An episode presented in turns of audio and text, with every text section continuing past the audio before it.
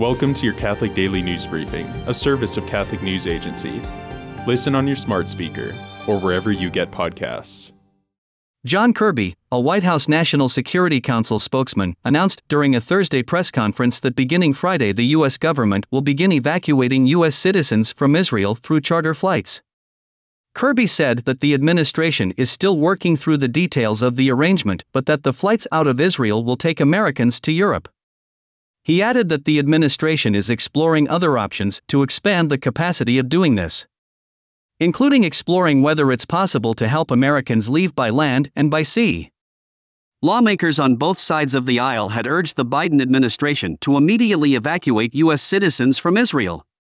It is uncertain how many Americans are currently in Israel, but the death toll of U.S. citizens in the country continues to rise. For the latest on the conflict in Israel, visit CatholicNewsAgency.com. Pope Francis received Sultan Al Jaber, President designate of COP28 UAE, on Wednesday at the Vatican.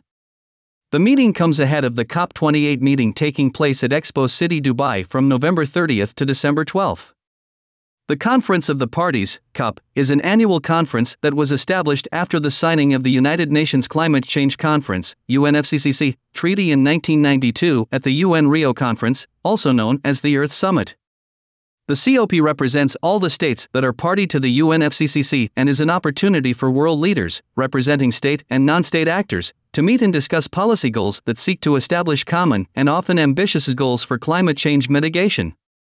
During their meeting October 11, Pope Francis and Al Jaber discussed the role that faith leaders and faith based organizations can play in promoting the climate objectives of COP28. Advocacy for climate change has been at the center of Francis' pontificate.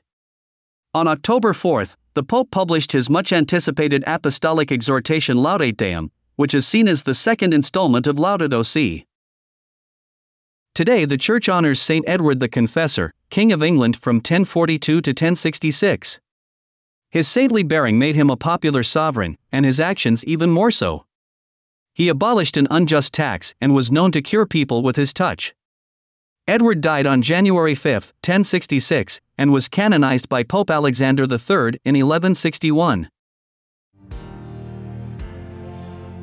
Thanks for joining us. For more, visit CatholicNewsAgency.com.